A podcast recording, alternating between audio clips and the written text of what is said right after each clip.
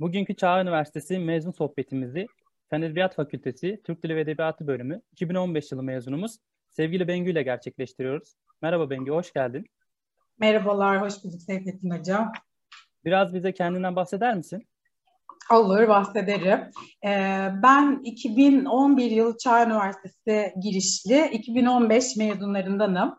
Çağ Üniversitesi'nden mezun olduktan sonra Türk Dili Edebiyatı bölümünden direkt aynı yıl formasyon alıp okurken daha doğrusu dördüncü sınıfta formasyon alıp mezun olduktan sonra 2015 yılında yüksek lisansa başladım Çağ Üniversitesi'nde.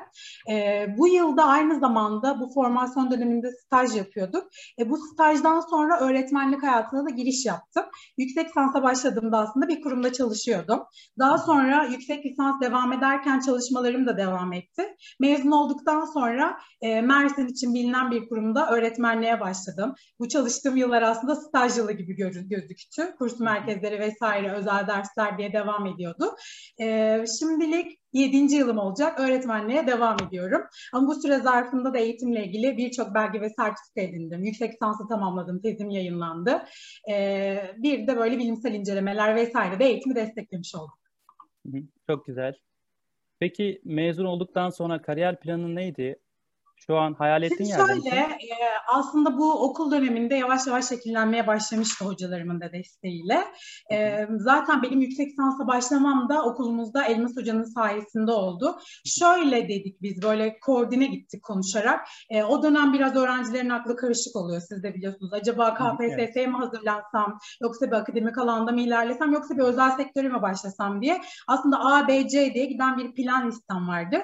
Ama şöyle konuştuk. E, hedef hedefini yüksek tut ve ondan sonraki hedeflerin de bunun etrafında şekillensin. O olmazsa onun sayesinde ilerlediğin yolda farklı şekillere yönelebilirsin şeklindeydi. Yüksek lisansa başladım ama akademik kariyer çok ciddi ve bir disiplin isteyen bir süreç biliyorsunuz ki.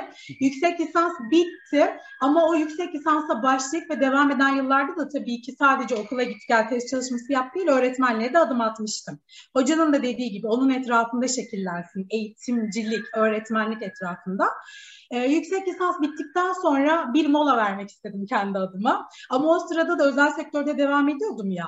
HKPSS hiç düşünmedim. Onu bir ekarte etmiştim. Özel sektörde ilerleyebildiğimi fark ettim. Ee, yüksek lisans tabii ki ağır bir süreçti. Bu tez yazma, seminerler vesaire, kendi dersleri kendi içinde ayrı bir disiplin. Özel sektöre birazcık daha yoğunlaşmaya karar verdim aslında bu dönem içerisinde. Mezun olduktan sonra baktım ki özel sektörde ilerleyebiliyorum. Zaten mezuniyetten sonra da yüksek lisansın bayağı avantajı oldu. Bir müdürlük teklifi aldım kendi çalıştığım kurumda. Ee, onunla devam edince hem öğretmenlik hem idarecilik e, farklı kapılar da açıldı. Kendi alanında, kendi şehrinde tanınan bir isim olarak anılmaya başladım. Bu yüzden özel sektör gibi bir planlamayı e, kariyer listemin başına ekleyip bu süreçte de devam ettim. Anladım. Yani pek çok alana aslında e, bakıp oraları değerlendirmek bizim öğrencilerimizin de aslında aklında olması gereken bir konu. Tabii aslında en yükseğe belirleyip yani bu alanda ilerleyeyim ama bu alanı alırken de kendimi geliştirebilecek neler yapabilirim? Şimdi mesela direkt özel sektöre belki kendi adıma konuşuyorum yönelseydim, yüksek lisansı göz ardı etseydim ki yüksek lisans kendini alanında geliştirmek ve kanıtlayabilmek için çok güzel bir veri, çok güzel bir alan. Ee, belki buna başlamasaydım bunun bana kattığı şeyler bana müdürlüğe getirmeyebilirdi. Anladım. Peki sen de bir çağ mezunusun. Ee, çağlılara evet. ne tavsiyelerde bulunmak istersin? O çok. Şimdi okul dönemini çok iyi değerlendirmeleri lazım. Hocalarla çok koordine gitmeleri lazım. Mutlaka her söylediği bilgi altın değerinde. Ee, kendi hayallerini çok açık yüreklikle hocalara ve çevresindeki bağlantılı olabilecek herkese anlatmaları lazım. Şimdi mesela bu dönemde çevremizdeki öğrencilerden de yeni mezun arkadaşlardan da şunu görüyoruz.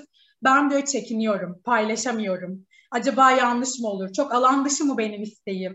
Mesela yazar olmak isteyenler var, editör olmak isteyenler var. Acaba bu, ben bunu söylesem bana yardımcı olabilirler mi? Yoksa ben mezun olduktan sonra tek yapabileceğim şey öğretmenlik mi?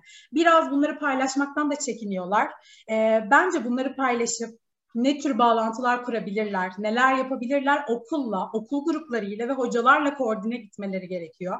Ve mümkün olduğu kadar ellerindeki kaynaklardan beslenmeleri lazım. Hani ben devam edeyim, devam edeyim, dördüncü sınıfa gelince e, bir taslak oluşturayım ve bunun üzerinden gideyim çok geç kalınabilir bir süreç. O yüzden bence birinci sınıfta bir taslak belirleyip belki iki de en fazla. Ondan sonra bunun üzerinden gidebilirler. Biz önceden de sizlerle görüşmeler ve konuşmalar yapmıştık. Siz de, keza okul hocalarımız evet. da şey demişti orada. E, yazar olmak, editör olmak isteyenleri şu arkadaşlarla tanıştırabiliriz. Öğretmen olmak isteyenlere bu tarz staj imkanları tanıyabiliriz. Bence onların bilgilendirmelerini şu çerçevede bu durumda almaları lazım ki ileride önlerini görebilsinler.